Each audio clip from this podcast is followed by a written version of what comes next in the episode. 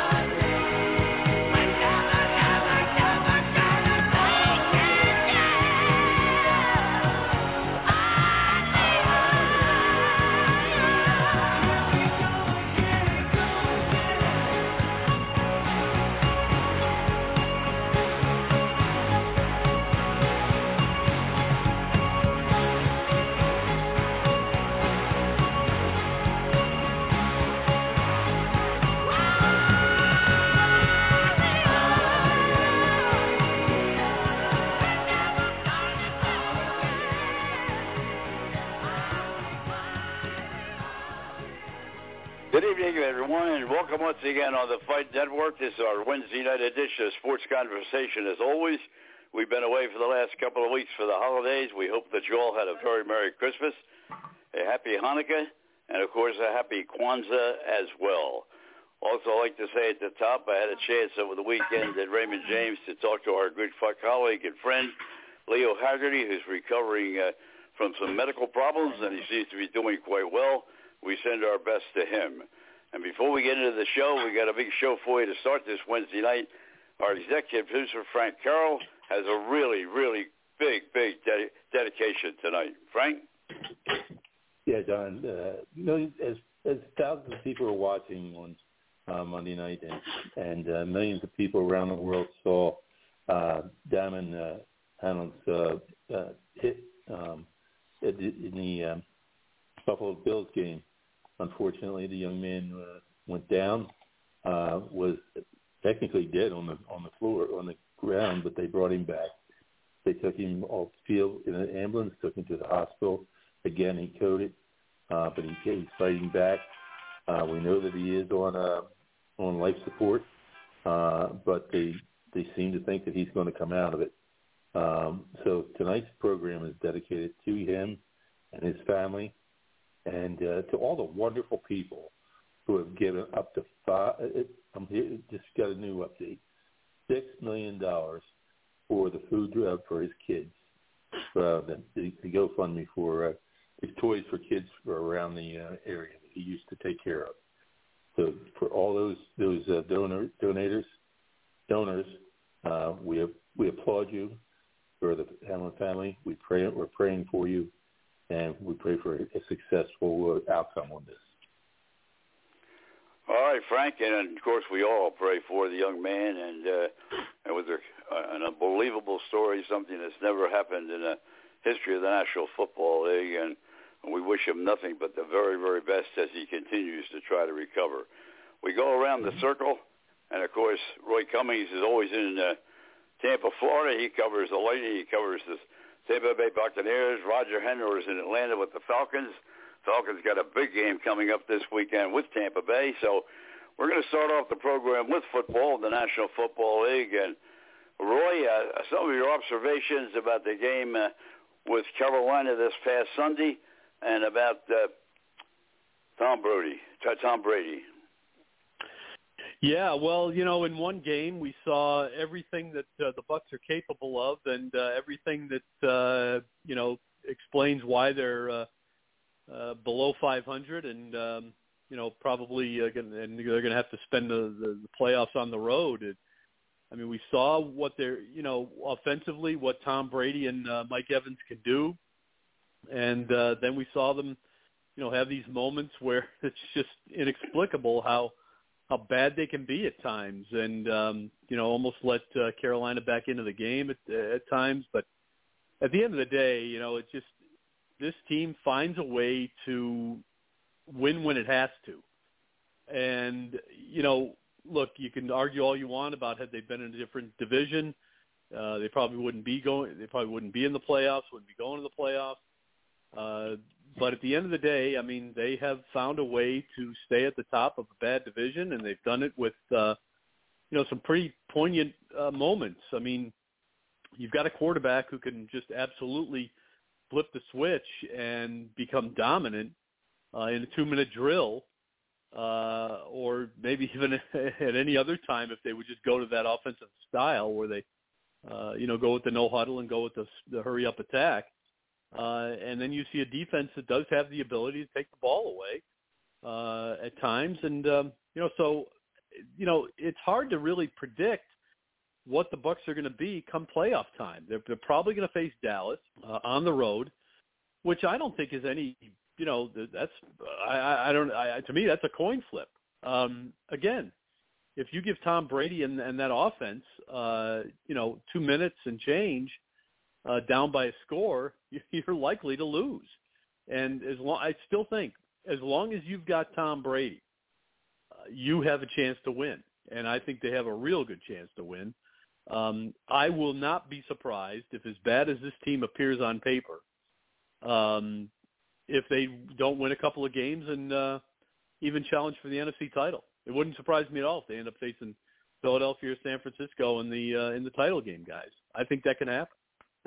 Well, I don't. Uh, I don't know how much Roger had a chance because he was in Atlanta. We, of course, here in Florida, we had a chance to see the game and how it uh, how it turned out. Uh, so I have a couple of questions about the game itself later on. But uh, first of all, you know they, they're guaranteed the, the first game at home because they're they're winning their division. Uh, but they're eight and eight. Brady's oh. never played on a team that lost, had a losing record uh, in all his high school, college, or pro career. So he has to win in Atlanta this Sunday in order to go nine and eight. And uh, Roger, uh, you're going to be right there. Tell us what the atmosphere is in Atlanta because they're really struggling. Well, they are, and uh, the conversation uh, in the last uh, week or so has been that they really give uh, Arthur Smith a pass uh, on the first two years because they were really strapped uh, by the uh, cap, number one, lack of talent, number two, or vice versa. And uh, but I, you know, whether they can win or not, uh, there's, I doubt it. Okay, that's my opinion, and I agree with you, Roy. that uh, it would not surprise me if uh, Brady gets the team going into the playoffs. However, I think you also have to look at Green Bay. Aaron Rodgers can do the same thing.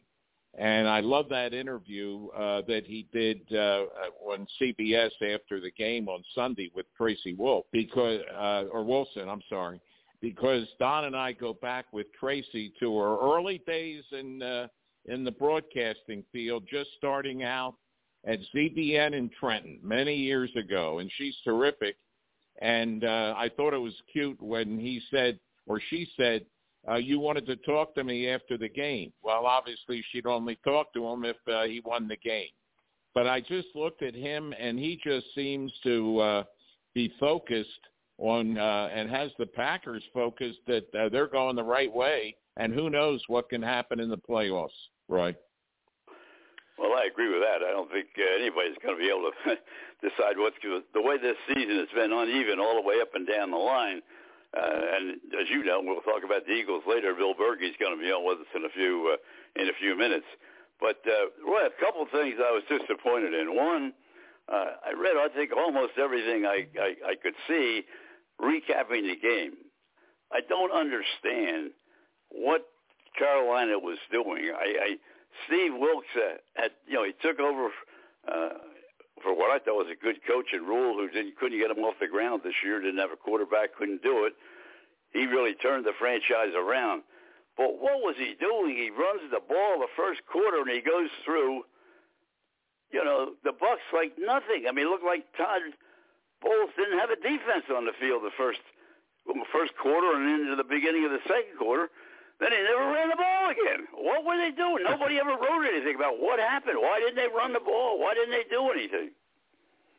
Yeah, it's a great question because uh, you know you're right. I mean, the story became so much about Tom Brady and Mike Evans uh, reconnecting right. and uh, and the takeaways, but uh, you're right. It it it, it kind of you know flummoxed me as well. I mean, you've got this attack. You ran for 200 plus, almost almost 300 yards a week earlier um, I, my guess is, I don't know, maybe he thought, you know, that that uh, they they expected that, and you know, we're not going to give you what you're expecting. We're going to give you something different, um, and then you, but then you fall behind, and you almost have to pass. So, you know, you kind of put yourself in that trap. But you know, again, one of the things you have to do when you're facing the Tom Brady, and and even if it's the Tom Brady who's you know hasn't looked all that special at times this year, is you have got to limit the number of times he has the ball.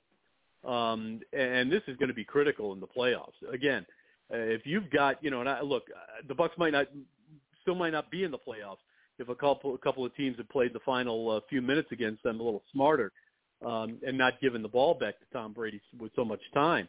You've got to run the ball late. If you've got a lead, you've got to run it late. Even if you're behind a little bit, you've got to run it late.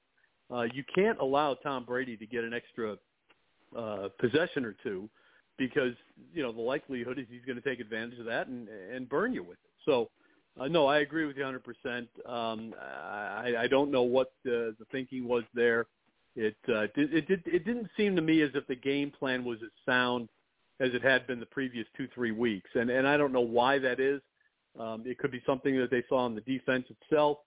Didn't think it was there for him to run the ball. Um, decided to try to attack the secondary. I don't know, but you know, just the way they've been this year, I think I'm leaning more on that running game than I am the young quarterback who uh, who's had a lot of you know had a lot of difficulties. He's looked good at times, but uh, more often than not, uh, that that running game has been what's carried these guys. So, yeah, I'm a little surprised they didn't lean on that. Roger. Well, uh, Roy, I'll tell you the same uh, point is being made in Philadelphia about the Eagles, and uh, they have a great running game, and they really didn't use it on Sunday and it really they they did not come to play. That's the bottom line, and uh, they should not have lost to the Saints, even with a backup quarterback. But they, that was that's the uh, criticism of uh, the offensive coordinator uh, and with the Eagles that uh, they did not run the game like they should and to control the game. There you go. So you got it in, in two markets, the same feeling. Yeah, you're absolutely right you know, again, uh, it's um, you know, uh, this time of year, uh, you know, I, I think teams often need to lean on the run a little bit more than than they normally would, just because you know the weather is not as good and uh, you're you're fighting the elements sometimes as much as you are the other team, and uh, especially if you're leaning on a passing game. And again, if you, if, especially with a backup quarterback um, or a young quarterback, which is the case in, in both situations, um, I think you've got to lean on the run a little bit more. And and you know what? Just impose your will. You know, it's it's the old you know sweep right, sweep left that uh, Vince Lombardi used to throw at everybody with the Packers back in the day, and like, yeah, we, you know it's coming, so go ahead, beat us. You, you, you've got better figure out a way to do that. Well, another thing, Roy, let me get the two other points back with the Bucks again for a second. One, I give the offensive line a lot of credit for what they did in protection uh, from the end of the second quarter all the way through, and gave him time to to get back there and throw the ball to to Evans uh, on those deep patterns. But how in the world, again, I, I, and I don't want to blame it on the head coach. He's not the defensive coordinator. But how do you have man coverage on Evans back to back to back, receiving balls for over 200 yards, and you got man-to-man coverage all the way through? You never double up with the safety, nothing. well, yeah, it's a good question, and uh, I don't know. Maybe maybe their thinking was that there was something. You know, they said, look, if you look at if you're looking at the tape of the Bucks over the last two, three, four weeks, maybe all season, if you want to go that far, you're not seeing a connection with Mike Evans. You almost want to, you know, part of you maybe wants to say, all right, go ahead, challenge him. Uh, we're not going to double him up. We'll, we'll double up uh, Chris Godwin, who's basically taken out of the game um, but uh, taken out of the game in favor of uh, Mike Evans being available. And and, and checking in with uh, one of his best games ever. So, uh, you know, it's it, you that's kind of where you're at again with the Buccaneers. It's kind of like, well, pick your poison. Who's you going to double? You can't double them all.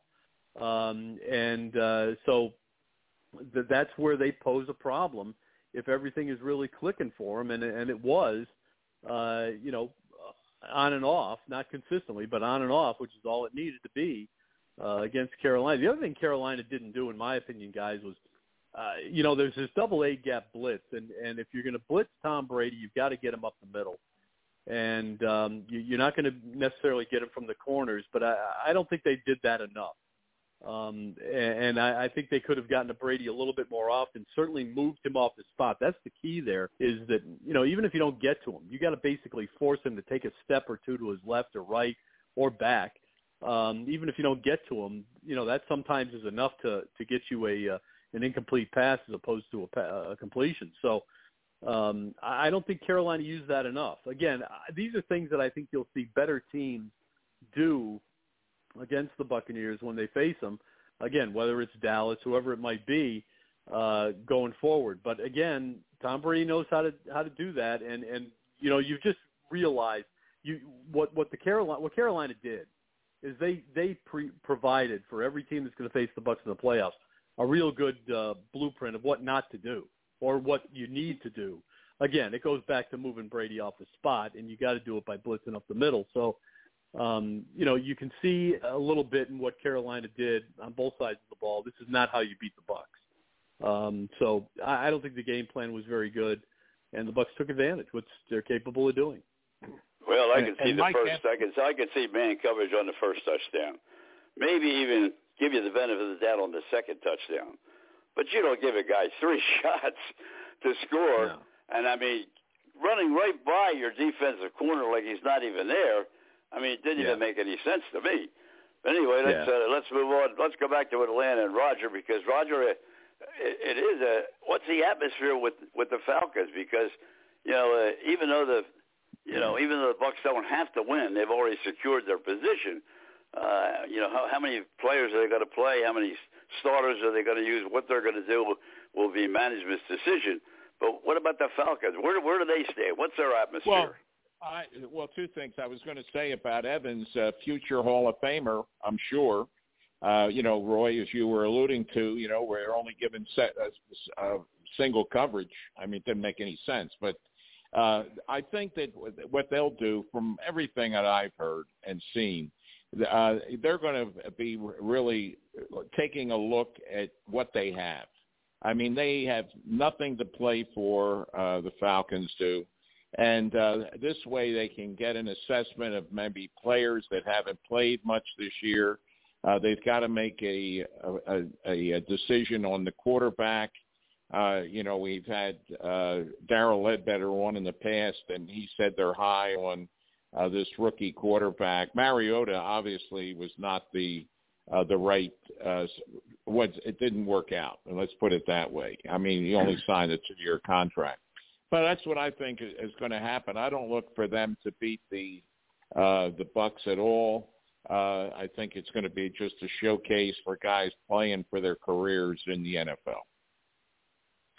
Yeah, you know, I won't be surprised at all if the Bucks take a similar approach, guys. Um, look, this, the Bucks don't have a lot of depth as it is, and you can't afford to get somebody hurt. So I don't know how much Tom Brady's going to play. Look, you can make the argument that they need the work. You can make the argument that you know he and Evans need to go out there and reconnect again and, and continue to do so and and find their rhythm uh, in a way that uh, allows them to you know extend it and keep it uh, throughout the playoffs. Uh, you can do this, you know, and, and you can make the argument for a lot of players on the defensive side of the ball needing to play as well. But uh, look, the team is not that deep, and I think the with the with the division in hand, I think you've got to look at it and say, look, uh, if those guys play at all, it's going to be limited. Um, we need to play the backups because, again, uh, you know, you just can't afford to get somebody hurt. I mean, if you know if Brady gets hurt, if uh, if Evans, you know, rips a hamstring, if uh, Godwin hurts a knee again, uh, you know, if, take your pick. You know, if Devin White gets hurt, um, they they just don't have the depth really behind those uh, those top guys um, to they, they can make an impact. So I think the Bucks may take a, a similar approach, and you, it could be a uh, you know could could look a little bit like a, an exhibition game. Roy, Roy, uh, we we've been a little bit spoiled, Roger and myself, because we grew up with the NFC East all the way. Uh, Giants and Eagles, Giants and Eagles, Giants and Eagles, and of course it's going to be the Cowboys and the and the Giants for this last game of the season. But again, the Giants are locked into number six. Uh, the Cowboys are, are going to get into the playoffs, but uh, again, a game that for the Giants is, is sort of meaningless. Are they going to play for real or are they going to play for fun? Yeah, I don't know. It's, uh, it's it, look, it, you get to this point every year, and uh, you have that question, and it depends on the coach. I mean, certain coaches have certain philosophies. Certain teams need, uh, you know, need to do certain things. Some guys need reps. I gotta think the Giants would be a team that would say, "All right, we we need to go out there. Um, you know, we can't. Who who are we protecting? We're not protecting anybody. We we need to be the best we can be and uh, and we need to go out and win continue to to get better. I, I think they're a team that um, will probably uh, go go for a victory here and uh, and try to win and uh, try to continue to build on what they've got here. So that's how I see it. Dallas, uh, that's a team on the other side, like like like the Bucks, that I think just may say, oh, okay, look, we are where we are, unless it change. I mean, if if if everything can change, uh, and you think you can uh, change your position in the you know, but again, even then, uh, you know, how, how much of a difference is it going to make? You know, I don't know that it makes that much of a difference that you take those chances. I, I, I think, I think there's something to be said for, uh, especially with a 17th game, resting some of these players uh, that uh, you know that might be a little bit hurt. You just can't avoid, you know, you can't afford to have uh, your top players hurt. And um, in a 17th game, if if everything is pretty much decided for you, uh, I could see a lot of teams uh, sitting their sitting their top guys out. Well, here's the deal: the uh, Giants are playing the Eagles, and the Eagles need to win to get the to uh, get the uh, first seed and to get that bye. So they and they humiliated the Giants at uh, the Meadowlands. So that's uh, that's what the game, and it's uh, 4:25 on Sunday, and it looks like Hurts is going to play. But and they're on a losing streak too, Roger. Eagles they are. dropped they're, a couple games they shouldn't have dropped. They exactly. They never should have lost that game against the uh, uh, the Saints. They just didn't show up. But that's uh, you know, I this is going to be a big game, and there's a lot of speculation, Roy and Don and Frank, that uh, the Giants may rest everybody because they have nothing to play for except retaliation against the Eagles for being humiliated. Yeah, I think the other thing is, you, and, and this is something that's uh, you know obviously impressed upon coaches at this time is if, if you're in a situation like the Giants, you have nothing to play for necessarily, um, but the other team does. I think you got to go out and put your best players out there. A game like Tampa Bay and Atlanta, nothing's really riding on that. Right. Tampa's not going to change Right. its position. Atlanta's not going anywhere. Uh, Philadelphia has a chance to uh, to to secure home field throughout, get that first round bye, um, and, and there's other teams that are vying for that. So I, I think it's incumbent upon the Giants at that point to, to put their best team out there for four quarters and play this one as if it matters because it does matter. This is a, the game matters. The the outcome may not matter to the Giants, but the outcome matters uh, to the rest of the league. So in those cases, I think you have it. Uh, you kind of have an uh, you know an, an obligation to go out there and play your best best uh, your best football and put your best lineup out there.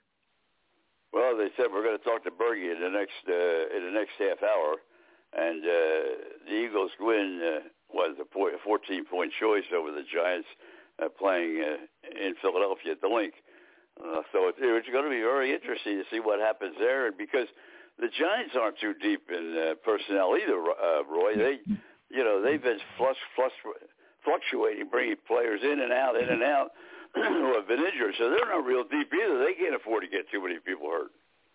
No, you're right, and and again, but that's you know what that's the uh, that's the equation that you have to try to figure out and say, okay, well, what do we do here? And you know, in some cases, it's a guy who's going to play, you know, maybe uh, 30 snaps instead of 50 or 20 snaps instead of 40, something like that. But uh, um, you know, and, and then there's other people. You know, uh, sometimes you leave it up to the player. Look, what do you want to do? Do you want to play? But I think if if anybody is you know questionable uh, on the injury report, if they're in an injury situation where they're questionable or you know, I think you just, you know, the discretion being the better part of valor. There, you just, you know, you hold that player out, and you test your depth. Yeah, you need the game, but um, at the end of it, it's like J- Jalen Hurts. I mean, that's a that's a very important call. Jalen Hurts, you want the game, you know, but you know you're going to the playoffs as it is. If Jalen Hurts isn't 100% or ready to play, if he's got any risk of further injury here, uh, you know, I don't think you're wise to play him you should be this team. You know, the, the Eagles should be able to beat the Giants without uh, Jalen Hurts. Uh, no matter what you know what the attitude is of the They Giants, should have they beaten the Saints too, Roy. Well, there you and go. you know. exactly. So you know, Well, Roger, you're, maybe it's you're a lot closer to the. Philly broadcast than, than we are here in Florida. Uh, I know you hear uh, IP in the morning and, and some of the other stations in Philadelphia. Uh, what, what's the speculation on Hurts? What's he going to do? What do they think he's going to do? Well, Okay. Sirianni uh, had his press conference today, and and uh, he said they they're taking it day by day, and the same thing with uh, a couple of other players. Josh Sweat got hurt, and uh, uh, but you know what's also interesting uh, from a uh, radio perspective, Hugh Douglas is doing the morning show on the uh, sports station in Atlanta. However, he's uh, already moved back to Philadelphia because he's going to wind up doing uh, the midday show on WIP, but he's doing the still doing the morning show, but he's doing it from the WIP studio. and my, how the electronic media has changed over the years. Well, fellas, we're finished with the first half hour. Roy Cummings, as always, terrific. We'll look forward to next week in the first half hour again. Bill Bergey standing in the wing, so thank you, Roy, and welcome in Bill Bergey, one of the great Have a coming up Eagles week, of all time. And my biggest Thanks, question guys. of Bill, my biggest question to Bill Bergey is this: We ended up with Roy talking about it and, and uh, Roger talking about it. I, Bill, it, it seems to me, without having any medical expertise and not being too smart, is I, it seems to me this is not a shoulder bruise. This seems to me like it's either a slight shoulder separation or something that uh, a little bit more than what everybody's been talking about for two and a half weeks.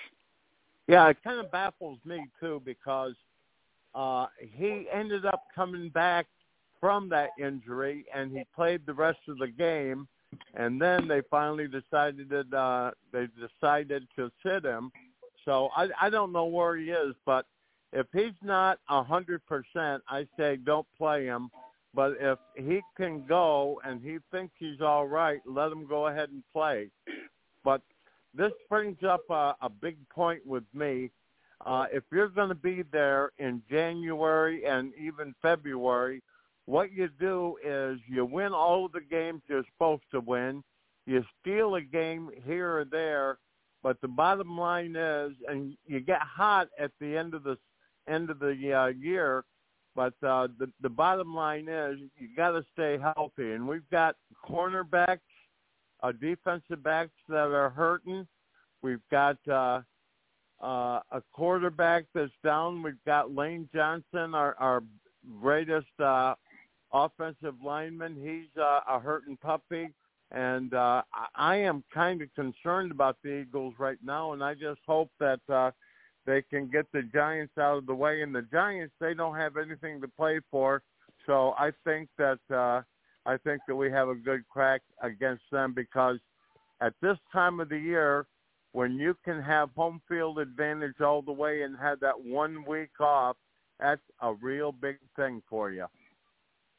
Roger. Yeah, absolutely, absolutely, Bill. And I've said it a couple times tonight. The Eagles never should have lost that game to the Saints, but I don't. I got the impression just from the outset they didn't show up. They thought it was They going to be a piece they of cake. didn't show up. As a matter of fact, everybody played horrible. Uh, Gardner Minshew, he was just absolutely terrible. Uh, my wife is a uh, a, a big Eagle fan, and the way she was yelling at that TV, I, I couldn't believe it. She was really upset through the whole game. But uh, it wasn't all on the quarterback; it was on everybody. Nobody played a good game. And you know Yeah. something? There's been times where I couldn't play uh, a very good game, but uh, the way they they approached this game, they didn't look like a, a team that was 13 and two, losing their their third game of the uh, season. Bill, uh, going back to the. Giants, uh, they're locked in at the number six position right now in the playoffs. They they're secure there. Uh, now, your thought if you were the head coach or uh, defensive coordinator, offensive coordinator, what would be your input into what would you do with your key players in a game that really doesn't mean anything to you? I would absolutely sit them. You know, let them get healthy. Uh, it's been a long year, a, a lot of hits, a lot of bumps, a lot of bruises, and uh, if I was uh, the head coach of the New York Giants, I would go ahead and set them, and that's why the Eagles are like 13 or 14 point favorites in the game, Fourteen. and that's up in that's up in New York. Roger. Well, yeah, the I think the 14 points uh, spread is is way too high. I really do. I think that's ridiculous. But uh I you know the, the Eagles never should have been in this position, Bill. I mean that game They was the shouldn't have. key. No, They it shouldn't have. be. But you know something? That goes to show you how important our quarterback Jalen Hurts is. I mean, That's this right. guy, I am really a true believer in him. Now he couldn't make it with uh, the uh, boys down in Alabama. He sure did a good job out in Oklahoma. But now that he's in the pros and you know, up until uh, the last couple of games, he was absolutely 100%. He was the the most valuable player in the uh, NFL. Oh, I agree, Bill. Absolutely, hundred percent. Because the they would not be even anywhere near where they are without him in, in this Yes, season. and and everything he does, and he's a real leader too. And uh, all of uh, his teammates, they respond to him, and uh, everything he does is done in the right way. Well, that was my feeling from the beginning. I uh, when they started to talk about his injury, as you said, he finished off the game uh, when he was hurt. But uh, the second week, uh, it stayed a day. It stayed a day. We're looking at this. We're looking at that. The second week, it stayed a day. We're looking going into today. It stayed a day. We're going to make a decision as we get closer to game time. Uh, it just seems to me that, that that's all an indication that there's some kind of a shoulder separation there. Some some something in the shoulder more than just a hammer bruise. I, maybe I'm wrong. Well, you know, and I don't really know to be honest with you, but I will. I would almost put anything on the line that he will be in that starting lineup this coming Sunday, and uh, if they can get uh, a couple of touchdowns ahead in the second half, then they'll pull him. Well, I think what happened is uh, Don and Bill and Frank. Uh, I think they expected to win on this past Sunday, and I think that's what the coaching staff. They figured that they were going to uh, come out. The team was going to play uh, three phases, give it all, and win the game. Well, when it didn't happen from the outset, and uh, but what do they have to do? They they can't put Hurts in then, so uh, now they're uh, they're down to the wire because I believe Bill that if they lose, they go from the fifth seed to the or first seed, top seed to the fifth seed, which changes Yeah, the know it. entire complexion. They're going to be in bad shape. They they sure are. They have got to win this game. They really do. And uh, there's a lot of pressure there, but uh, I don't think the Giants really have that much to play for, and the Eagles have everything in the world to play for, and I think that'll carry them. I, I, that's uh, I hope so. And I'm Bill, but the I'm only thing that the only thing that would uh, and listen, we've all been. and We uh, talked in the last half hour. You know, we grew up with the NFC East. I mean, the rest of the league uh, is, is okay, but to me, the NFC East has always been the, the number one National Football League division. And uh, Giants and the Eagles and the Giants and the Cowboys, they're not like anybody else. And And, and Mara is not like any other owner. And uh, you know, Uh-huh. I don't know how much input he's going to have with the coach, but I'm telling you, I, I, I he's not happy with the Philadelphia Eagles. I, I'm not so sure. Go ahead. The thing of it is, up until last week, the entire NFC East was uh, uh, playoff bound, and then the, the Washington Redskins they kind of uh, dumped in their hat a little bit, and they're they're Right. kind of out of it now. But uh, you know, we still have three. We got the Giants, Dallas, and uh, the Philadelphia Eagles. But uh, the one team, guys, that that bothers me probably more than anything is those darn San Francisco 49ers. They are a great team, a great defense, and they could do some damage uh, in the uh, in the playoffs. And a lot of people have them uh, picked to, to to go to the Super Bowl. I, I would agree. I, would agree with you there. Roger, you're up. Yeah, I no, I agree. And they got Christian McCaffrey. Okay, what a deal right. that was that uh, they made. But I'll tell you, Bill, I, we talked about Brady and the Bucs, and also about Rodgers and the uh, and the Packers.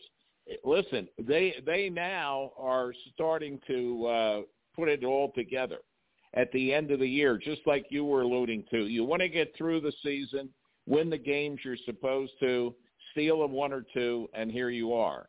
And uh, That's you know, what do you think about those two veteran quarterbacks? They could get it going in the playoffs. Do you think? Well, you know something? I think that uh, Tom Brady, he is the GOAT. He is the greatest of all times, and he can make things happen, and he can make the people around him a lot better. Uh, as far as Aaron Rodgers goes, he's on a hot streak right now. He's making things happen, but uh, I I think in the long run, I I I will put the Tampa Bay Buccaneers ahead of the uh, Green Bay Packers. But uh, you know that's why they play the game, and you never know. Uh, but I'm looking forward to the playoffs with great anticipation. So am I, Bill. I agree with you 100%. The one thing we talked about in the last half hour, and maybe you'd uh, have a comment about this. Uh, you you were watching the Eagle game, so you didn't have a chance to see the Bucs. We were here with the Bucs this uh, last weekend, so we saw every play. But if you're playing for the Philadelphia Eagles and your coach has man-to-man coverage on Evans, where he can catch the ball without even without even a smell of somebody touching him, not the first time, not the second Yeah. time, How, but the how third many yards time. did he have? Doesn't He somebody over- have to make a decision here? Yeah. Wasn't he over 200 yards uh, Yeah. receiving the ball? Yeah, Yeah. Brady I mean, was that was- Brady was that was an awesome and he was uh, display. like 207. Yeah, Yeah. that was an awesome display of football right there. Great, unbelievable. But they never doubled. Yeah. They just let them go. I couldn't, Yep. couldn't believe it. Well, Roger, go ahead. No, he's a future Hall of Famer, I think, Bill Evans. uh huh. Well, he has to be. You know Wins what? nine straight years with over a thousand yards. First player to ever do it. The first nine years he was in the league. yeah. he's got to be up there for the Hall of Fame. Frank, maybe you got a question you'd like to ask Bill while you're uh, taking the controls there, and jump in and give us a question. Yeah, I, I'm still trying to uh, get wrap my my uh, arms around uh, going off the uh, NFL back to the uh, NCAA. How does it? How does a guy who has been in the been has played college football, has coached college football, has played in the NFL, has coached in the NFL, get to the end of the fourth quarter and still have three timeouts left with two Mm. minutes less than two minutes on the game? That's just unfathomable to me. Uh, what's your thoughts on that, Bill? You, you know something? There are so many extenuating circumstances. You don't know what the hell is really happening, and uh, that that's my only answer. You know, I have Mhm. said that to myself so many times.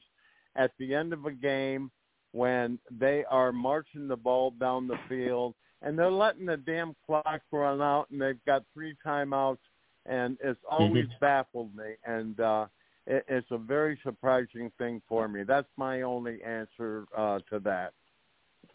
Bill, in in that uh, semi and Frank, that semifinal game, okay, you know, Ohio State, Michigan. Did you, you know, J- uh, Jim Harbaugh's uh, father, Jack? Did you see him in the stands? I did. He's basically saying, "Why haven't you called a timeout?" Yeah, those, those, Okay, uh, staying in those, that those staying in that vein for just a minute with Michigan and Ohio, or not, but with Ohio State. you know, I was a little surprised, and again, no knowledge, just looking at the game on television like everybody else. Your quarterback makes a great play, takes the ball down to the 32-yard line with uh, what about 30 some seconds to go in the game, and it looked like they settled for that. he didn't try to move it another 10 yards or you know, he just ran the ball into the middle of the line, and I guess he just had so much confidence that his kicker was going to kick at 47 yards. I don't have that kind of confidence in any of them. I mean, I'd like to be a I little hear closer. I Well, I'm hear you. I know exactly what you mean. You know, Bill, I was at the uh, uh two weeks ago last night. I was at the Flyers game, and they they announced. I'm getting on to a little different subject, but one that's close to you because your son uh, played for the uh, the Wings in indoor lacrosse Right. for many years. And I see He that did. I think they open up this uh, right after uh, the uh, uh, uh, what is it Disney on Ice when they finish at the uh, arena, the Wells Fargo uh, Center. I think that's when Uh-huh. the Wings start. You know, and I've watched it on TV a lot. They've had it on already, and I'll tell you what, I love that sport, and I know you, your son loved it, and you love it. You know something? I my, my son, uh, I'm going to say was probably in the top five as far as great indoor lacrosse players. And uh, my oldest son, I really pushed him to play football in college, and uh, he told me he went to the University of Delaware on a, a full scholarship. And he kept telling me, Dad, I, I hate it. I, I just don't like uh, college football. And he went on to play uh, ice hockey, and he was the leading scorer all four years in ice hockey. So now my son Jake, who is a great football player, a great defensive back, he uh wanted to play lacrosse and I'm saying, "Oh my gosh, you got to be kidding me. You can play football for anybody and you want to play lacrosse." But I'll tell you what, he played I think it was 10 or 11 years and he gave me so much joy watching him and he he won two championships in uh high school in uh lacrosse. He won two NCAA uh championships uh in college and he won two world championships and he just absolutely loved that sport with a passion. Bill, I can't let you go without uh, talking about what happened on Monday night because obviously it's on everybody's mind. We all pray for the young man right now. Uh, you played this sport. It's a collision sport. Uh, a, a lot of things were said on ESPN during the uh, the period of time where they were waiting for the ambulances and all this. You know, you know when you play football, the danger is not to the degree that we saw on Monday night, but you know it's there. And and uh, your thoughts on and, and now you're saying your your two boys decided to play other than football. Did that have any bearing on it, or was it just something they wanted to No, do? no, not at all, not at all. But I, I will tell you one thing. Uh, I played in a game in Green Bay, and we had a, a defensive back by the name of Ken Dyer, and he had a real long neck. He looked almost like a goose playing defensive uh, uh, back. And there was a running back by the name of John Brockington with the Green Bay Packers that I came remember through him. the line and hit him head to head and broke his neck. And I am the first one right there standing over Ken Dyer, and he is looking up at me and he's mouthing the words, I can't breathe. And uh, that's when I yelled for the trainers uh, to come over onto the field as quick as you could. So I have seen this kind of stuff, and uh, he was taken by ambulance uh, uh, off the field. He was taken on a gurney and then onto an ambulance. And then the following year, we played Green Bay in Green Bay again, and he walked from the Green Bay side uh, lines to uh, the, the the Cincinnati Bengals sideline, and he walked like a duck, but at least he was uh, walking. And uh, I have seen this stuff. I I have seen. I had a teammate that died in bed the night before a game against the Miami Dolphins. Uh, and it's very unfortunate. If I had to do it all over again, and I played 13 years, I would do it in a New York second because There if you you're go. not playing football in a controlled atmosphere like we're playing, you know, whatever you do, a hundred percent more, you're going to get uh, injured somehow or another, whether it's in a car accident, some kind of a freak accident.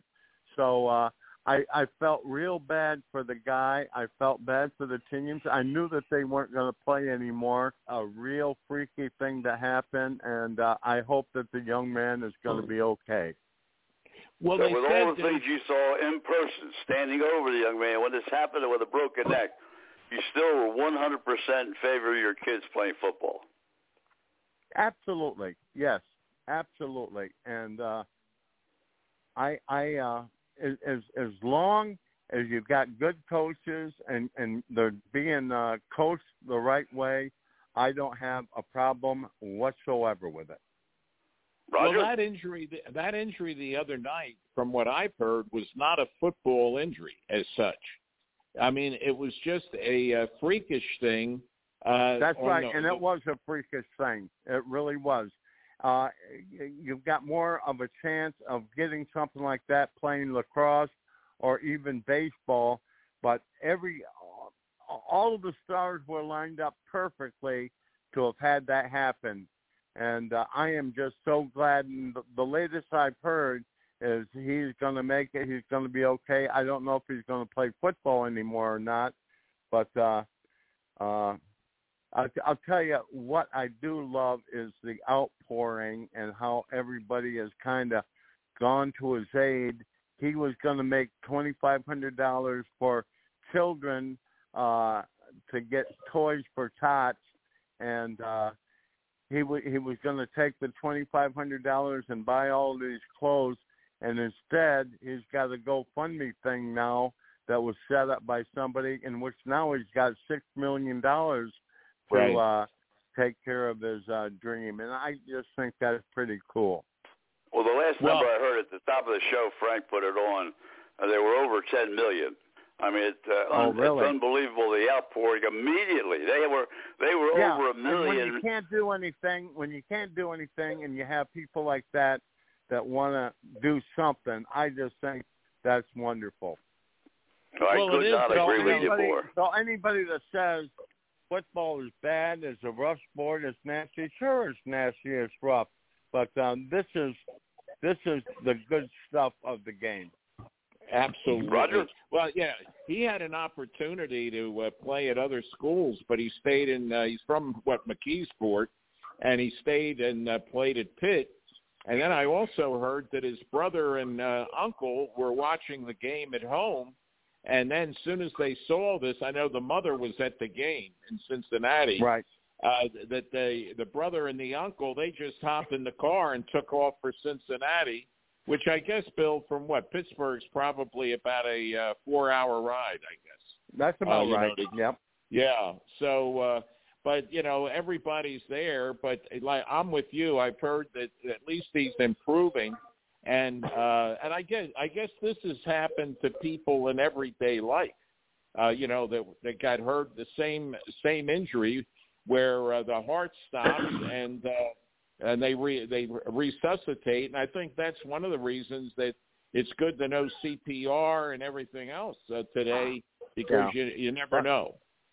But like I was saying, this is a real freakish, freakish accident. Once in a lifetime sort of thing that really happened. So don't don't tell don't have I don't want to have anybody tell me football is a nasty game. They shouldn't play it. They ought to ban it. I, I think that is just so totally wrong. It's incredible. Bill, Well, another thing that you give our listeners a first-hand knowledge of, because a lot of them may not remember, you were originally drafted by Cincinnati. You had one of the great coaches of all time coach you at Cincinnati, one of the most respected people, in my view, one of the most respected people to ever coach in the National Football League. But they certainly, in my view, did everything humanly possible as quickly as they possibly could with the best intent to get everything done right. Right. Yeah, that everybody Right. has uh, agreed with that, and they talked about it today. That I've heard some doctors, and they and they everybody just went together. And uh, what a, I've always been a fan of Sean McDermott, and uh, I remember when Jim Johnson, and you remember Bill and Don and Frank, when Jim Johnson was the defensive coordinator, it was Sean McDermott sending in the signals when he was like the defensive backfield coach on the Eagles and uh he said he told uh the Cincinnati coach he said I've got to go to the hospital and be with uh, the young man. So Yeah. I yeah that says a lot too. I've always been a big fan of Sean's. Well, you know something, Sean McDermott. One time, uh, he and I started talking about the theory and the philosophy philosophy of uh, coach and defense in the NFL, and Sean McDermott just stood there and listened to everything that I had to say, just because he wanted to uh, learn more about defense from an old retired. Uh, old baggy guy like me, and I really uh, respected him. I respected him for uh, for doing that. Well, I think it shows up uh, with re- uh, you know the rapport he has between not only just with when he was with the Eagles, but now that he's with Buffalo. Uh, it, you you could just tell the empathy he has for the players, uh, his concern with the game, with concern with getting everything as close to right as he possibly can. Uh, you can't ask for much more than that. No. That's right. Yeah, I interviewed him uh when he was the defensive coordinator for Ron Rivera with uh, Carolina at uh, a Falcons game and you know, we were reminiscing like you were saying Bill about coaches and Jim Johnson and defense and everything and he just a, a class guy and and has just done an outstanding job as a, a head coach at Buffalo but just everything about him is first class. Yeah. Well, I'm kind of from the Buffalo area. I I uh, grew up uh oh probably uh 30 35 miles south of Buffalo and uh I really I have a lot of friends that are Buffalo Bill fans and I am hoping so much for a Buffalo Bills and Philadelphia Eagle uh uh Super Bowl that uh and and it could happen and uh you never know what's going to happen but uh anyhow uh out of uh when when I was drafted there was 32 teams in the NFL and uh every one of them wrote me a letter when I was in college to fill out this questionnaire, and there was only one team in the NFL that never asked me for anything, and that was, believe it or not, the Buffalo Bills. Isn't that amazing? That Didn't really they ask you is. whether you could It shovel really snow? They didn't ask you Yep. that? No. they got they have more snow up there than we have seen in a I lifetime. know. Oh my I god. know. Every Well, I time we went remember up one time going up there, and it was November, and that lake effect snow hit us just right. They had taken the tarp off the field early in the morning, and uh, it started snowing and snowing and snowing. and by the end of the game, there must have been about 12 or 13 inches of snow on the ground, and it was the most hilarious thing you've ever seen in your life. Uh, but uh, we ended up. when I was doing the beaten the game 76er days, we went up during one of those but it was blizzards up there. We landed at the, the city was closed, state of emergency, and we landed on the uh, on the runway, and the snow was higher than the plane. I mean, Oh, and we couldn't. They, they had to bring the bus out on the runway to get us in. We stayed at the 747 Lounge across the street from the airport, and uh, which was quite a place in itself. But I never saw so much snow until this last couple of weeks. I mean, oh my God, they were getting 30, 40, 50 inches. And I, I don't know how they could move. Yeah, and this year they, uh, I think they hit 77 inches uh, the first bad snowstorm, and then the the next one was like about 45 or 46 inches, but that was a real bad one because it was a real heavy snow and it Right. wouldn't go anywhere. So, uh, and it's it's really funny. It's just that just hits just perfect, and you know, uh, I had uh, a high school buddy that was like probably about 25 miles south of Buffalo. They got maybe an inch or two, and where Buffalo would get 77 inches. I mean, it's really weird. well, I was up there one time up at uh, up on Niagara Boulevard, you know, north, uh, up by the base, and uh, my boss was in Buffalo. They got three feet, and here I got seven inches, and I'm not that far away. Well, I'll tell you, I never went to Olean, New York to do a game when I was doing the seven, the, uh, the temple. I never went to Olean, New York. There wasn't snow, and never ever went. In, in all the years I went there, I never saw anything but snow up there. Unbelievable! and I'll tell you, Bill, they had a they had a they had a quarterback at St. Bonaventure who wound up in Baltimore coaching. What a great! We talk about uh, some of the great coaches. There was another guy that was a, a great great coach. Uh, came out of Olean, New York, and St. Bonaventure's and the National Football League, and and uh, wound up down in Baltimore as a head coach. He was a great guy. Uh huh.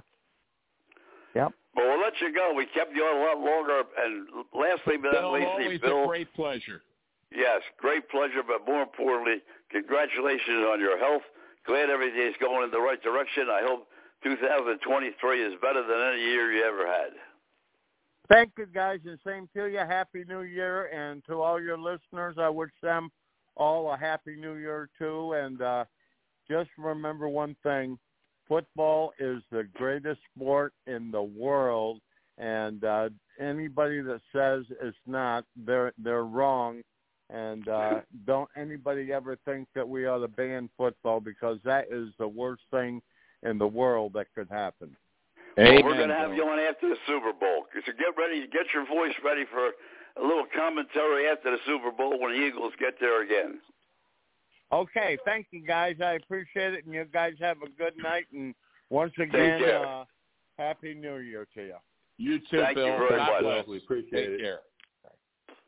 Don, I'll uh, tell you, one of the great guys that uh, Great one of the great Tremendous. Philadelphia Eagle uh, players, middle linebacker, and uh, the last time he was on with us about a month ago, he sat in and uh, he was doing a broadcast with Merrill Reese. Remember that, uh, uh, Roger and, and Frank? Oh, yeah. Uh, I, I Yeah. didn't realize it. Maybe you had heard the game. I did not. I was down here, and uh, he did the color commentary with Merrill Reese.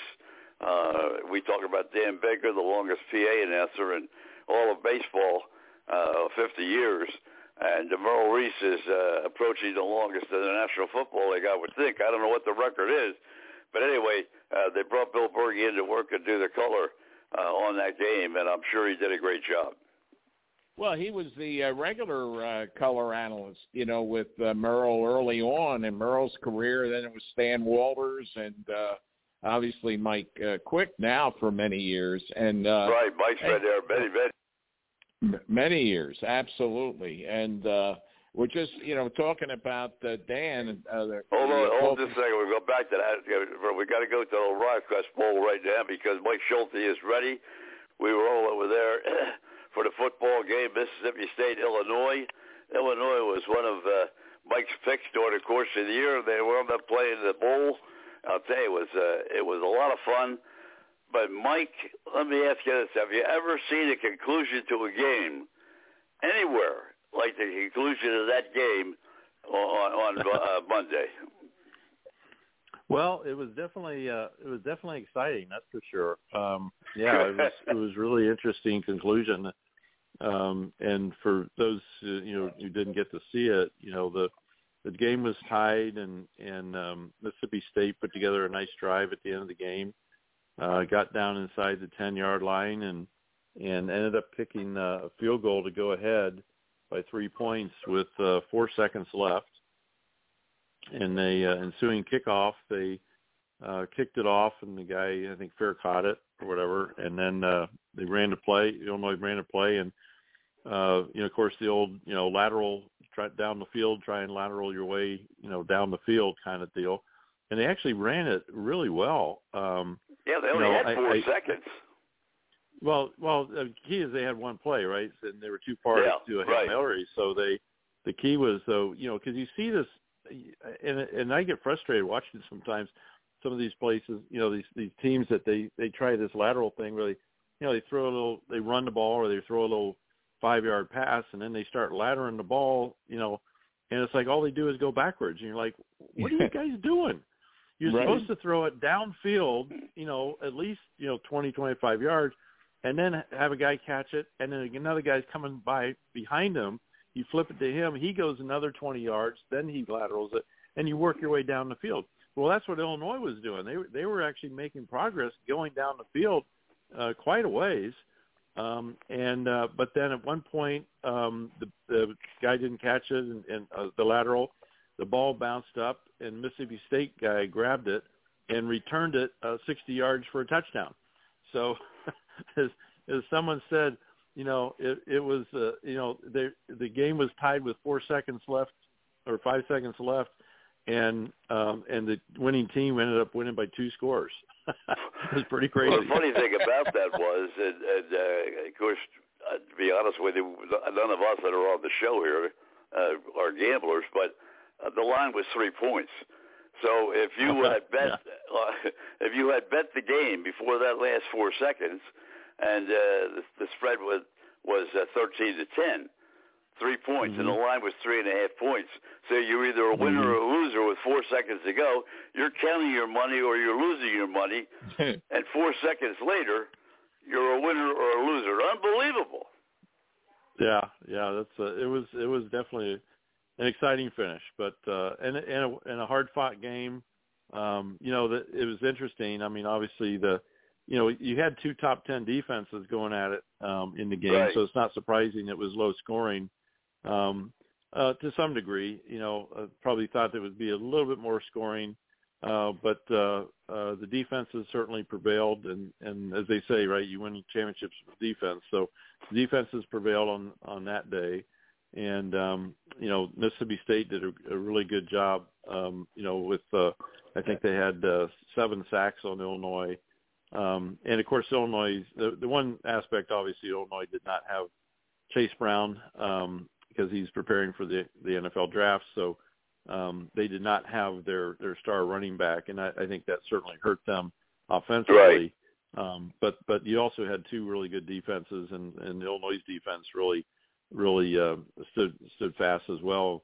Um, you know, holding the their you know the the um, uh, Bulldogs to to ten points till the very end of the game. Well, you were busy all day, and, and uh, I know Frank got caught up with you back by the the food counters and all. And Doug and I went looked around for you before we left. and uh, never caught up with you. But I want to say once again, uh, for all the listeners, we've been talking about it for the last 10, 12 years. Uh, you know, Mike takes such great care of us uh, in the press box, and uh, just always a wonderful, wonderful experience to go to Raymond James Stadium for the game. And I want to thank you again. I didn't get a chance to do it personally. I know Frank did, uh, but it was a great afternoon. Uh, you did a great job at the press box with everything else, and uh, I think people had a heck of a heck of a lot of fun. And the only comparison I would make was the uh, New England Patriots game two weeks prior to that. They did exactly the same thing at the end of the game. They started to lateral the ball back and forth, and they wound up losing the game because it went on the ground and was picked up and run for a touchdown. And the Patriots wound up losing the game. It was almost the same thing, but uh, a little bit different in the pro game. But you had a you had a great afternoon over there. I'll tell you that, Mike. Well, it was, it was fun, you know, as it always is. I mean, you know, and thankfully, you know, we had good weather as as we usually do, but you know, we had really good weather, um, beautiful weather on game day, especially, um, and uh, uh, and again, we had two teams that you know they showed up they really wanted to play. I mean they were they went after it. Um and and that's what you want. And of course we had you know uh, mississippi state had some extra motivation in the game you know with the with the uh, the passing of of coach leach. Right. um I, you know i think that really gave them some inspiration at times and and um um you know i i don't know how much of a difference it made in the game but it, they seemed to feel like it did. And and that and that was pretty neat. We you know we we did some things, and Mississippi State did some things to to uh, you know in in tribute to uh, to Coach Leach, and and that was Right. uh, you know sort of a fun fun aspect of the game the, the day as well. Roger. Mike, how did uh, all the festivities uh, leading up to uh, the game and uh, the uh, fan uh, responses and everything be? I'll tell you, uh, I was uh, following yours, uh, and then the next day, I, w- I was watching the uh, high school All Star game in Orlando uh, because my Hmm. nephew's uh, uh, executive VP of Intersport, you know, that puts that on. And I Mhm. said to my nephew, I was texting him, I said, "Boy, I'm just really sad and and uh, surprised that there weren't more fans in the stands uh, in Orlando for that game." And Mm-hmm. uh, he said it's just a t- it's a tough market. So uh, uh, you Hmm. obviously had a good response. And uh, how did everything go for the, for the week with your first uh, uh, year with uh, Re- ReliaQuest? Yeah, they they were great partners. Um, uh, they they are great partners. Um, uh, you know, it was this was a new endeavor for them, uh, and really, I think a new space, uh, a, new aspect of of a company in their space, their cybersecurity space, um, Mhm. to to have such a role. I, I know that the founder CEO uh, Brian Murphy he mentioned that in an interview after the game he said that um, you know in his wildest expectations um, the the you know everything sort of surpassed what what he expected and and so um, I think they're very excited about it. Um, you know they we had a, a, a great um, uh, working relationship with them this year. They have uh, you know they they now have sort of been through um, you know uh, you know the, the bowl game and and all the different elements of how they can utilize it. And I think it's only going to get better you know uh, for future years. Uh, you know we named them title sponsor in June so we really only had about 6 months uh, to for them to really sort of get up to speed on okay what you know what uh, you know how can we utilize this this asset um, uh, you know, I remember years ago, uh, Raymond James, who the stadium is named after, and of course has been a big sponsor of the Bucs for for uh, uh, I don't know 35 years or whatever it's been. Um, you know, they they uh, I remember their marketing uh, strategist said, uh, yeah, we they had never done anything publicly marketing before, um, and uh, and they they signed on as the title sponsor of the stadium and and the Buccaneers. Um, and then afterwards, they sort of they said they had to sort of sit down and figure out, okay, now what are we going to do with this? Because they didn't have any experience in you know doing such a thing. And I think this is probably a similar kind of thing with ReliaQuest is that their people were, you know, we we had to sort of educate them on, okay, well here's here's what's been done in the past. Here's here are the different assets to you that you can use. Here are the different vehicles, and you know how, how do you want to in, incorporate these? How do you want to utilize them? And I think they, you know, they, we tried to help them along to, you know, understand, you know, you know these are different opportunities you have, and and of course, you know, they were trying to figure out, you know, the best way to utilize those assets, and and now that they've been through um, uh, a game uh, they'll uh, sort of come back and we'll we'll do a big recap uh, with them and and then they'll I'm sure they'll they'll probably make some adjustments. And maybe we'll add some things you know for next year that uh, you know that they they want to you know they've discovered that they might want to use some of the assets that we provided you know uh, more so or or differently. And uh, but it's you know it's a great working relationship. They're great people to work with and and uh, we're just very excited to, to have them on board with us. Mike Schulte, for other people that haven't joined us at times, Mike, uh, of course, joins us during the course of the season as we lead up to the bowl game. ReliaQuest. The one thing I did notice, uh, Mike, too, was that they're also doing some commercial advertising. Uh, some of the some of the games have ReliaQuest on there mm-hmm. now, which was uh, yeah. I thought very interesting. My other question to you was, and we talked about it leading up to this game, about the bands, uh, and of course mm-hmm. Mississippi State as well as Illinois, as well as most of the major colleges, have tremendous college bands.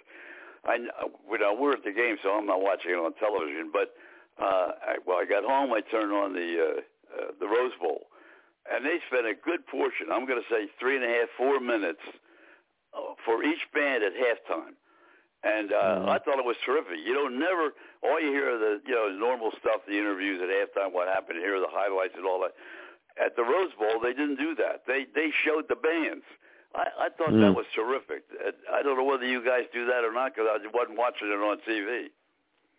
Yeah, yeah. The TV network doesn't really do that. They show uh, they show it about a minute and a half, I think, of um, of of our halftime show. But yeah, they they, they like to to do the you know the talking heads and the lead-ins right, and all that. Right. And, you know, one one of the things that's a little bit different with the Rose Bowl compared to our game is that uh, with our game, there's a, two other games going on at the same time, and of course they're they're they're talking about the the you know we our game leads into the Rose Bowl, so so they they like to talk use that time to talk about the upcoming game, right, the Rose right. Bowl, the, the two other games that are going on. So they have a little bit more to talk about probably in that time slot that we're in. Um, but yeah, you know, it's it, that's also you know um, one of the things. Old school, that, old know, school. We, we, yeah, we like to do it, and and you know the fans and the fans that come to the game, they really get to see a terrific show. And as you know, not only you know with the college bands, but the high school bands and the dance teams. I'm sure you saw those kids down on the field. I was just going to say, how many people? How many people did yeah. you have on the field, pregame show and halftime show when they did, you know, the the entire well, halftime procedure? How many people were on the field? Well, at one at one point during the the halftime, when we had the high school bands and the dance teams from around the country, there was probably about fifteen hundred um, mm. or sixteen hundred kids on the field uh, just at that particular time. And of course, both the college bands performed before them, and each they each have about three or four hundred kids. So, so you're you're looking at you know roughly you know uh, twenty five hundred kids uh, that get to perform at some point uh, during the halftime and uh, and and you're right. I mean, it is a really special, um, sort of a little bit old school, but also just a really special kind of show uh, that you don't really get to see that often. So you, it's, you can't, it's a lot you can't of fun. make that stuff up. Yeah, so we we try and uh, we we we we try and live stream that um, on on our social media and that kind of stuff, so people can see it and you know the, the parents and grandkids or grandparents of the kids and that are performing uh, have a way to see it. But it's uh, yeah, it's a lot of fun. And and going back to like you were talking about, we had talked about before. You know, it's not just the players uh, on the teams that get to enjoy the experience here, but the the college bands, the cheer, and cheerleaders, the the high school bands, the dance teams, the you know the fans, the media. You know, all these different segments of of uh, constituents get to uh, come down and and have a really fun time in just a, a wonderful destination, the Tampa Bay area and um, and you know that's that's the kind of business we're in. We want to showcase this market, um, and uh, but also not only to the, the people that come, but also um, through the media and social media. But you know, the, all these people that come down, we want them all to have a great experience, no matter what their role, and uh, and then leave with the idea that they want to come back and visit the area or, or move here, move their business here.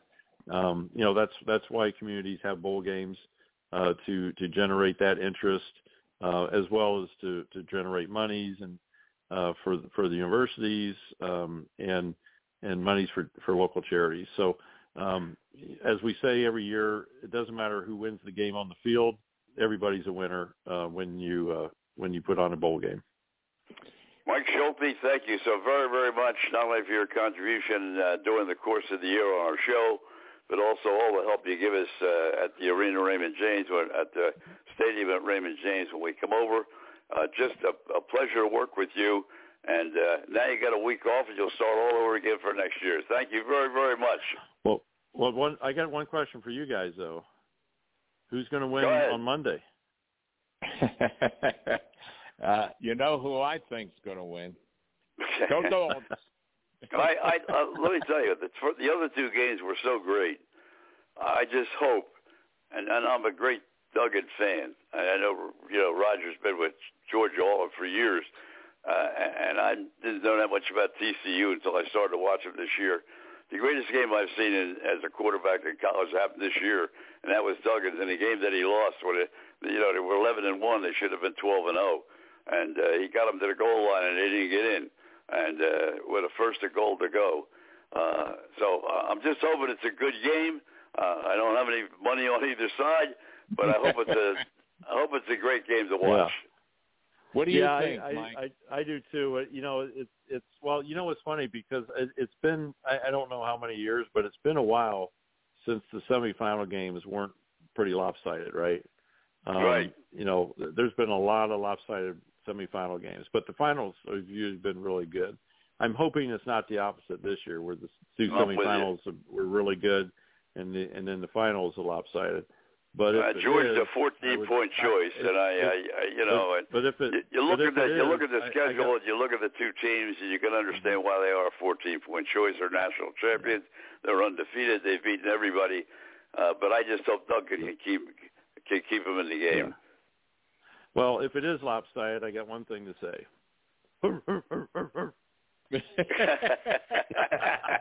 well, just That's let me pick. say this.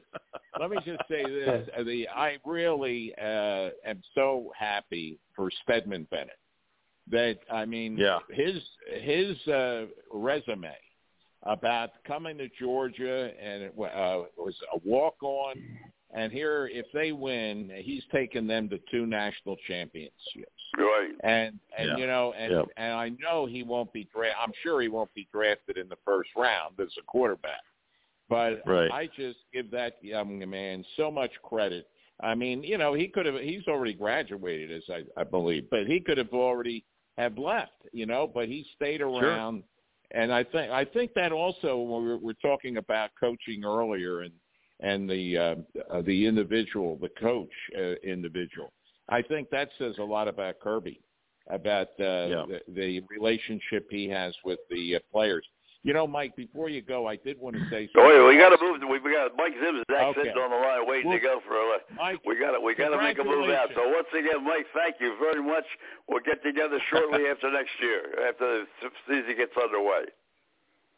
All right, sounds good. Guys. take care, Mike. Take Thanks care, a lot. Have a Thanks, Mike. have a great week. Mike. Zimzak on the line right now, and of course we uh, we talked about uh, the injury in football on Monday night, uh, but soccer uh, lost one of the greatest players of all time, maybe the greatest player of all time. Mike Zimzak, uh, he is a, a soccer aficionado. He follows the game more closely than anybody I know, in all aspects, overseas, uh, in the United States, and. Uh, Mike, uh, he was buried in his hometown yesterday. Uh, a sad day for for soccer, but yet a great, great player. Well, let me start by saying uh, Happy New Year to uh, both of you. I hope you both enjoyed a uh, great uh, festive uh, time, uh, a great uh, Christmas and New Year's with your, your families. Uh, yeah, it was a uh, fortunate end to the year uh, that saw Pele pass, and he was buried in his hometown in Brazil uh, just yesterday. Uh, you know, he's one of those people whose name, and, and in this case, just the one, transcends the sport that he plays. uh, I would say probably when you look at him, the the, the first really truly global superstar. Certainly the first truly global soccer superstar, but I'm trying to think of anybody who came before him in the 60s that kind of moved the needle to the extent that Pele moved it, where, you know, he, even in areas where soccer wasn't a thing, he was a known commodity.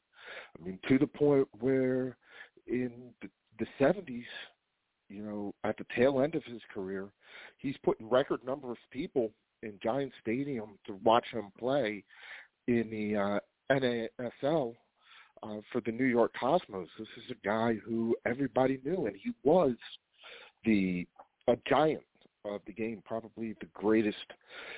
I don't think I, I have to say probably, but widely recognized as the greatest player ever. Um, a goal scoring record that's kind of he scored. He I think he scored about a goal, uh, 0.86 goals every game. That's outrageous.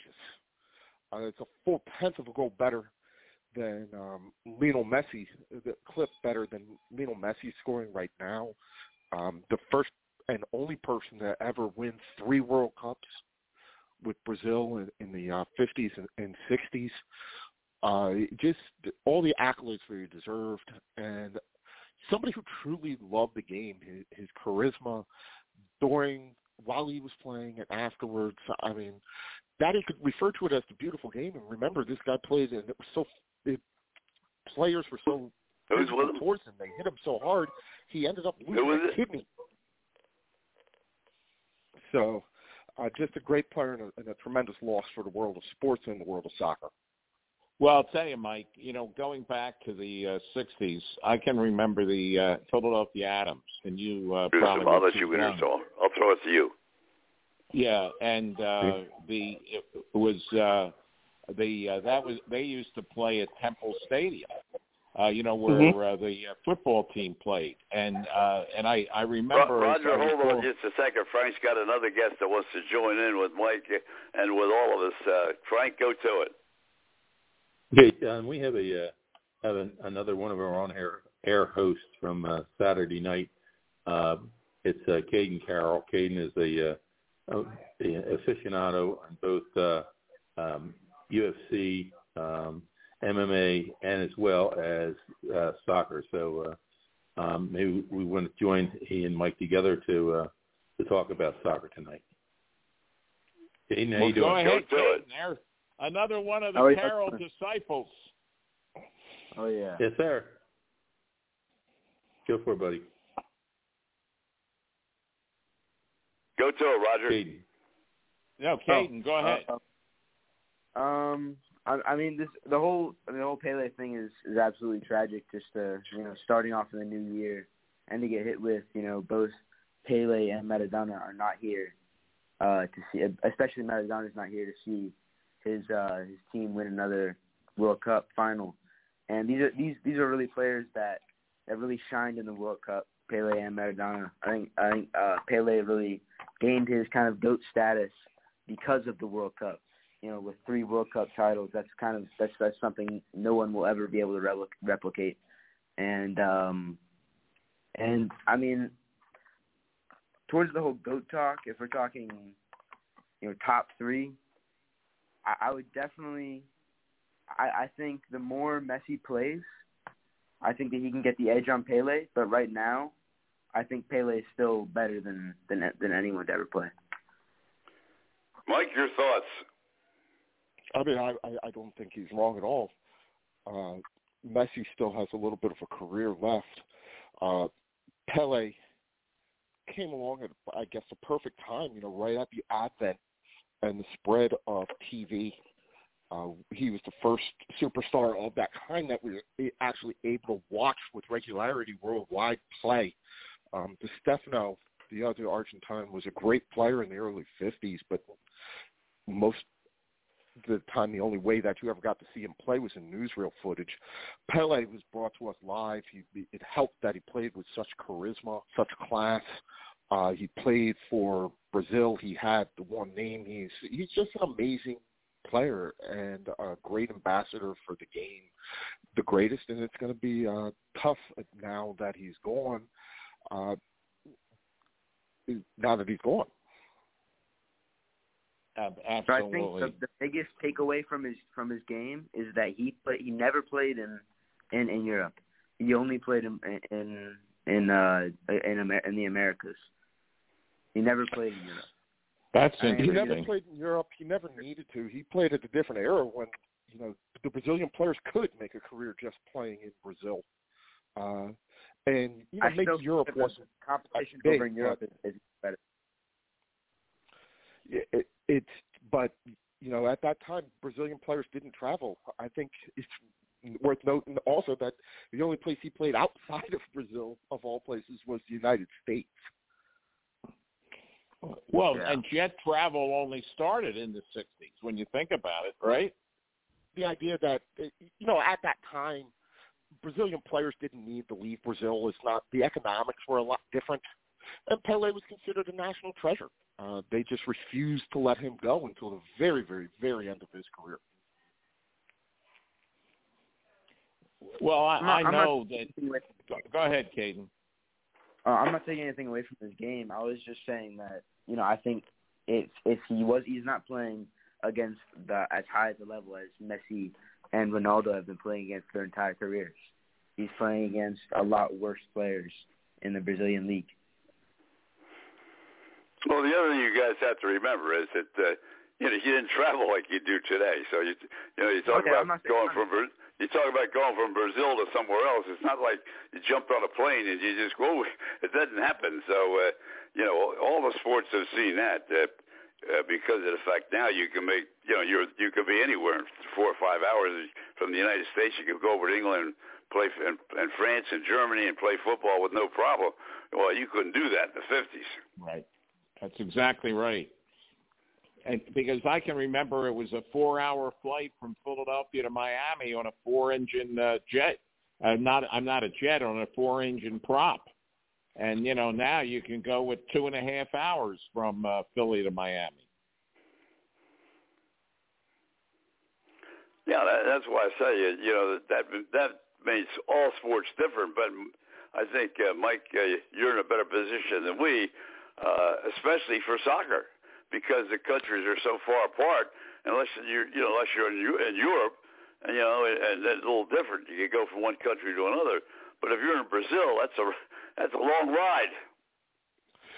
In the, uh, I, I understand what Caden's saying. Uh, you know, today you see players play against the level of European competition all the time. The best players do play in Europe. It was a different era. Pele was playing. Uh, he Brazilian players at that time didn't really need to play outside of Brazil to the extent that they do now. Uh, the economics, the, the Brazilian league was a lot more viable. All the uh, South American leagues were a lot more viable.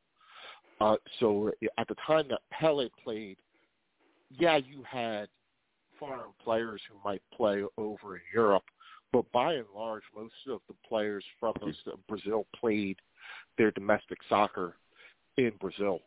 Uh, but there's also the added fact that Pele was seen as so important to Brazilian soccer that you know Okay. Santos, which is a club that can't afford necessarily to do this anymore, was able to keep him throughout his entire career. Likewise, the Brazilian government uh, just they would not allow him to leave Brazil. He was classified very early on as something akin to a national treasure, and the Hmm. idea of him playing outside of Brazil. Um, the competition, so, but he, you know, he won the equivalent of the European Cup, the Copa Libertadores, with Santos, which at the time was a much bigger team than it is today.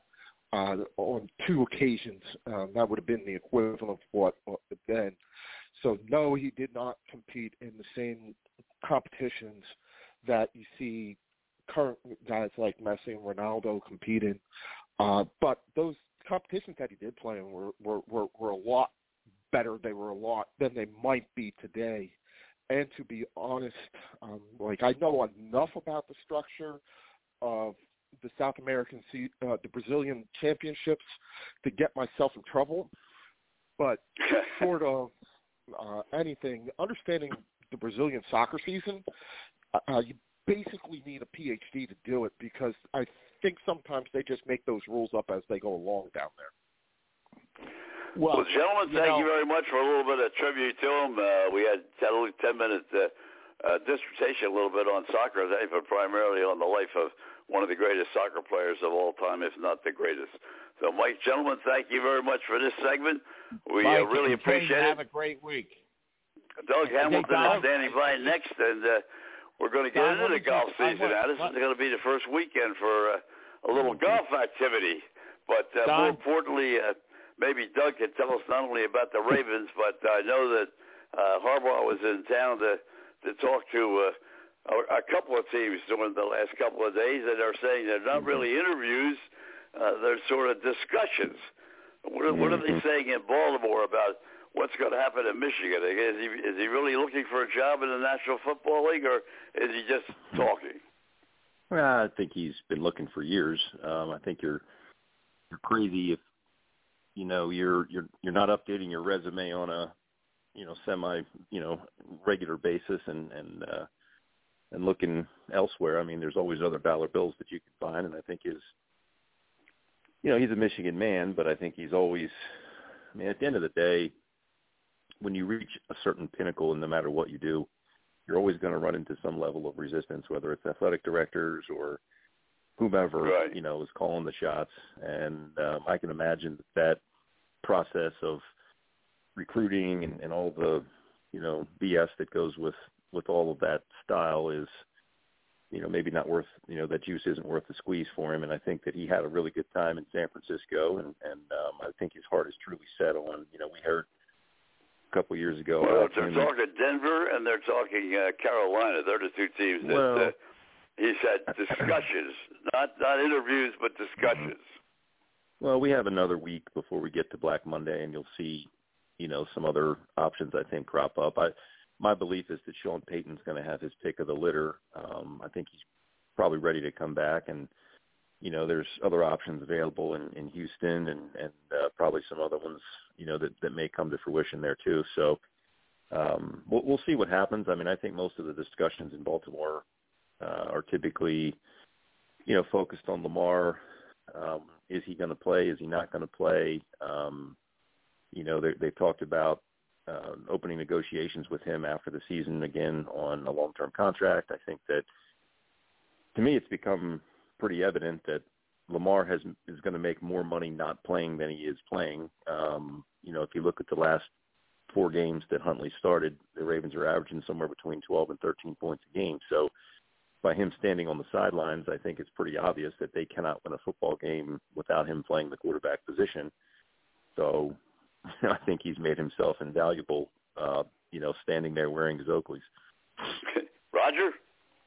Well, you know, I I saw that he was in uh, Carolina and uh, the others. You know, I, I the only thing is, uh, uh, Doug, I I wonder whether he'll even uh, uh, go back to the NFL. I, Don and I talked about this the other night. He's got a plum job. It's a, I think uh, a, a, I well I think a, a, a college uh, job is a lot easier on the family than a pro job. And I think it's the personalities, uh, what you have to go through. You have more c- uh, control. You've got a hundred players on the uh, team. Mhm. Uh, you know, uh, you don't have 56, whatever. Uh, I just think that he's got a good deal and uh, makes a lot of money. And uh, going back to the NFL isn't everything. Well, I think it's a valid point, but I think that once you've had a bite of the apple, I think you you likely want at least one more, and I think he's probably he literally, you know, he's probably right around sixty, and I think he probably has you know one more ride in him in terms of being a an NFL coach, and um, Right. you know, there's there's probably more money in it you know, for him in the NFL, and and um, you know, he's moved around from you know different places to places that unfortunately it's probably difficult for his family, but I'm sure that at this point it's the lifestyle and and they and they kind of know. I mean, you know, uh, um, you know, John Harbaugh's been pretty lucky to be in Baltimore for as long as he has to have seen his kids Almost you know, be- fifteen, right? right, 15, 16, whatever it is, to be stationary and, and probably, you know, obviously work their way through through school and, and, and some consistency with, you know, friends and family and those sorts of things. You don't always get that opportunity and and he's had that. Um, you know, so I don't I don't know. I mean I think like I said, I mean I think he'll have some options and I think he'll have to sit down with his family and, and weigh some of those options. I think he's a very good head coach.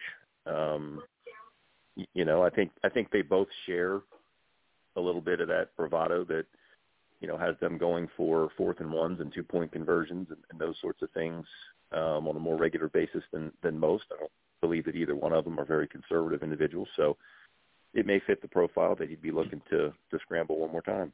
So Going Well, back I to your comment about Jackson, Hey, hey, Don. uh, yeah, standing on the sidelines there the other night, and they talked about it at great length. Uh, you know, uh, do they franchise him again? What do they do? mm-hmm. Uh, how much money can you put in? Uh, You know, Mhm. you're looking at, uh, uh, you know, let's let's just say hypothetically five years. Uh, You know, he gets hurt, and you got all that money, and now what do you do now about keeping the Mhm. balance of a team? So there's a Mhm. lot of decisions to be made there by Yeah. both parties, by Jackson and also by the Ravens.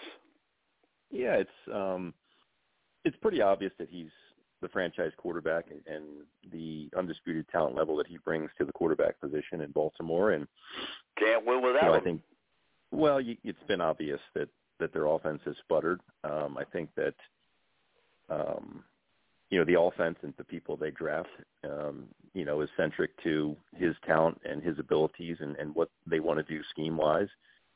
Um I, I think this last four weeks of, of, of watching them sputter in the red zone and not be able to get critical first downs. Um, you know, this past game uh, they played was just I very I'm very surprised that I didn't break the remote. Um, I did I did throw it. Um, it landed softly, but um, you know, I it just uh you know, they they you know Huntley had 130 yards passing, and 100 of it went to Andrews. Um, they have no wide receivers. Gus Edwards, I don't even know if he was in in in uniform for Pete's sakes. I think he carried it twice for three yards or whatever it was. Um, you know, at the end of the game, uh, you know, Justice Hill had a really nice uh, kick return, and they got all the way into the 40 yard line and, and couldn't get couldn't get a first down. They couldn't even get five yards to be able to kick a field goal, which would have basically sealed the game. And then, you know, at the end of the game, they needed basically one critical first down late in that fourth quarter and, and couldn't do it. Um, it, it was just really awful. And the last several games have been just nail biters in terms of lack of off- offensive output. I think their defense has played relatively good. Um, I was a little disappointed um, against the Steelers that they could not stop the run, and everybody knew that both teams were basically just going to turn and hand it off. And they both had successes running the football, and and you know I think the bigger question for me at least is you know if Baltimore's going to go out and get Roquan Smith, who I think is a fabulous linebacker, and give up a, a two and a three for him, I, I think he has to be in the mix for a long-term contract, and it'll be interesting to see how they work both of those guys in there. Um, you know, Marcus Peters comes off the books at a pretty high salary, and whether they re-sign him or not, I'm not sure. Um, Marlon Humphrey and Ronnie Stanley are both um, making an awful lot of money. That would be nice if we could convert, you know, some of that into, um, you know, other options to to free up some money. I think they have some guys on their team that I, I haven't seen Nick Boyle um, play the, the blocking tight end position, and I can't tell you how. I don't even know when the last time he played was, but I think he's scheduled to make about nine and a half million next year, and I'm certain that the four other tight ends on the roster can cover whatever it is. So I mean, they'll have some, you know, flexibility. I think that, you know, the Ravens probably have the upper hand going into the first year of negotiation with him with regard to, you know, this is kind of my price, and you know, we're not going to give you, you know, all this guaranteed money as you mentioned, Don. I think that the injury risk is a lot to assume for um, a high number of guaranteed. you know, if you're going to give the guy 40 million, which is roughly about the amount that, they, they would have to pay uh, with the franchise tag, you know, they're already paying him 23. They, I'm sure they can find another 17. Um, and does that allow them to re-sign Roquan Smith and give them another year to figure out, you know, can we make it through the season healthy? And is this a long-term commitment that we want to make? Because at the end of the day, it's a business decision. And I also think, you know, the, the future cap of Greg now, Roman is What's the uh, cap? two, what is it, 220 or I don't know, somewhere in there. It's So at 40, it's, it's, um, roughly uh, a, a little less than uh, 25 20%. 20, yeah, Yeah, 25%. yeah. Yeah, I mean that's that's quite a sizable That's a lot of number money. to. Well, but money is the money because unfortunately that's the going rate for quarterbacks. The bigger question is how much are we going to guarantee? And I think I think Lamar was was on record at some particular point in time as saying that he only wanted a three year deal. He didn't want to be locked into a longer term deal because he's such a young guy that I think he can take a couple more bites of the apple. Um, you know, in terms of of getting. Doug, you know, Doug let me ask you this: Why, why uh, uh, does he have so much confidence in himself that he's negotiating all this himself? He doesn't have an agent He doesn't have negotiating an for him. agent, Don. He doesn't have Yeah, an he does. He does not. I think he has. uh I think he has his his mom's is is his uh right hand man. I think you know in terms Right. of going through this process, and I think you know unfortunately I believe that makes this negotiations you know this process a little more difficult. I mean when you can get um you know an agent in a room or on a phone or whatever, I think you can probably expedite some of these conversations and, and come to a, an agreement a little quicker as opposed to sitting him into a room what he knows about the process, I, I'm not sure. I know that he knows that he's worth a lot of money and that the Ravens need him. Um, you know, in, in terms of what he's asking for, I, I, I believe that there have been offers made that he's rejected because I think he said guaranteed amounts of money were not enough for him. Um, so I, you know, And he is at, three years. He is betting on himself. Okay. For sure he is. Yeah. But I mean, if you're if you're the Ravens and you have two franchise tags, which are likely to be eighty million dollars, well, hell, that's guaranteed money anyway. Why not just give him his three year deal for a buck twenty and guarantee it and be done with it? You, Well- you're going to do it anyway. But you I, know? that's what I'm saying. I mean, I, I don't know what you know. I don't. I'm not privy, obviously, or none of us are, to what the negotiations have been along the way. Uh, Mhm. That he has this kind of confidence in himself and his mother or whoever, uh, Yeah. you know, to make those kinds of decisions as, as to what he should do. Well, I mean, look, I think he's let a lot of this play out with other quarterbacks. You know, he saw Aaron Rodgers get 50 mil. He saw Watson get uh whatever 230 something million. I mean, you know, he did nothing but sit back and and hold his cards until other people got signed and Russell Wilson, I mean all these guys you know, and I think he's he's basically saying, "Hey, man, look, these guys are doing this. I, I'm I'm an MVP." Yeah, but at the same know. time, they were pressing for that money. They wanted it to. He hasn't. He, he hasn't come out. At least I haven't seen where he's come out and said, you know, I want X number of dollars for three years or five years or eight years or Well, anything. I haven't. No, he. If you, I, I could, you could find it somewhere if you Google it. I think that that happened prior to the season, and I think he said once the season came, he wasn't, he wasn't interested in in continuing that conversation until after. Okay. So he hasn't made any Well, more the requests. Eagles, the Eagles are going to have to uh, negotiate uh, coming up with Jalen Hurts. Mhm. Okay, uh, and uh, and you you have to look at uh, that. Uh, and I, I see. I'm thinking that uh, the way things are going in the NFL, uh, you draft a quarterback, and then uh, you know you you, you uh, train him for a couple of years, and then you let him t- take over for a couple of years, Mhm. and but you are constantly recycling because Sure. that's the only way you're going to be competitive, in my opinion. Well, I mean, you you, get you, you can't have all with- the this money in these quarterbacks. Well, I mean, it's Yeah, but if you don't have a quarterback, you don't win. Well, I, I know, but that's why you have to have uh, a, a stable, a, like what did uh, uh, Howie uh, Roseman say? Uh, a, a quarterback. Uh, uh, I don't know what, it was, what you, the term, but that's what he was saying. That you just develop quarterbacks. Now, I can remember Green Bay doing this with Holmgren. Okay, when they had Bart Starr, and then they had um, the uh, who was it that the Eagles almost got, uh, but there were the uh, who was the number two, and then there was a number three at Green Bay, and uh, who was the, the uh, he went to uh, Jacksonville when they first started, but he he was supposed to be with Oh. the Eagles when Andy Reid came. Mark Brunell, Mark Brunell, exactly, yeah. left because. Andy yeah. Reid wanted him, and then they wouldn't have drafted Donovan McNabb. You know, and and the other thing is, if, if the Falcons did not, uh, if they had known what was going to happen to Michael Vick, they would not have left uh, Matthew. Um, he went to Houston. They wouldn't have let him go. Right. So you know, and that's why you you just ha- you have to look. I I just I think it's going to get to the point unless they raise the cap to three hundred million. Uh, I, you're never going to build a team if you have to invest so much in a quarterback. I mean, if you if you want to, if like here, Well, I'll the give you- 49ers got three quarterbacks right now that are pretty good. They're one of the few God teams. they had the third one, but but the thing is, they're one of the few rookie. teams that has three quarterbacks. Right, and and he's a rookie. What does a rookie make, uh, Doug? I think three seven fifty, right?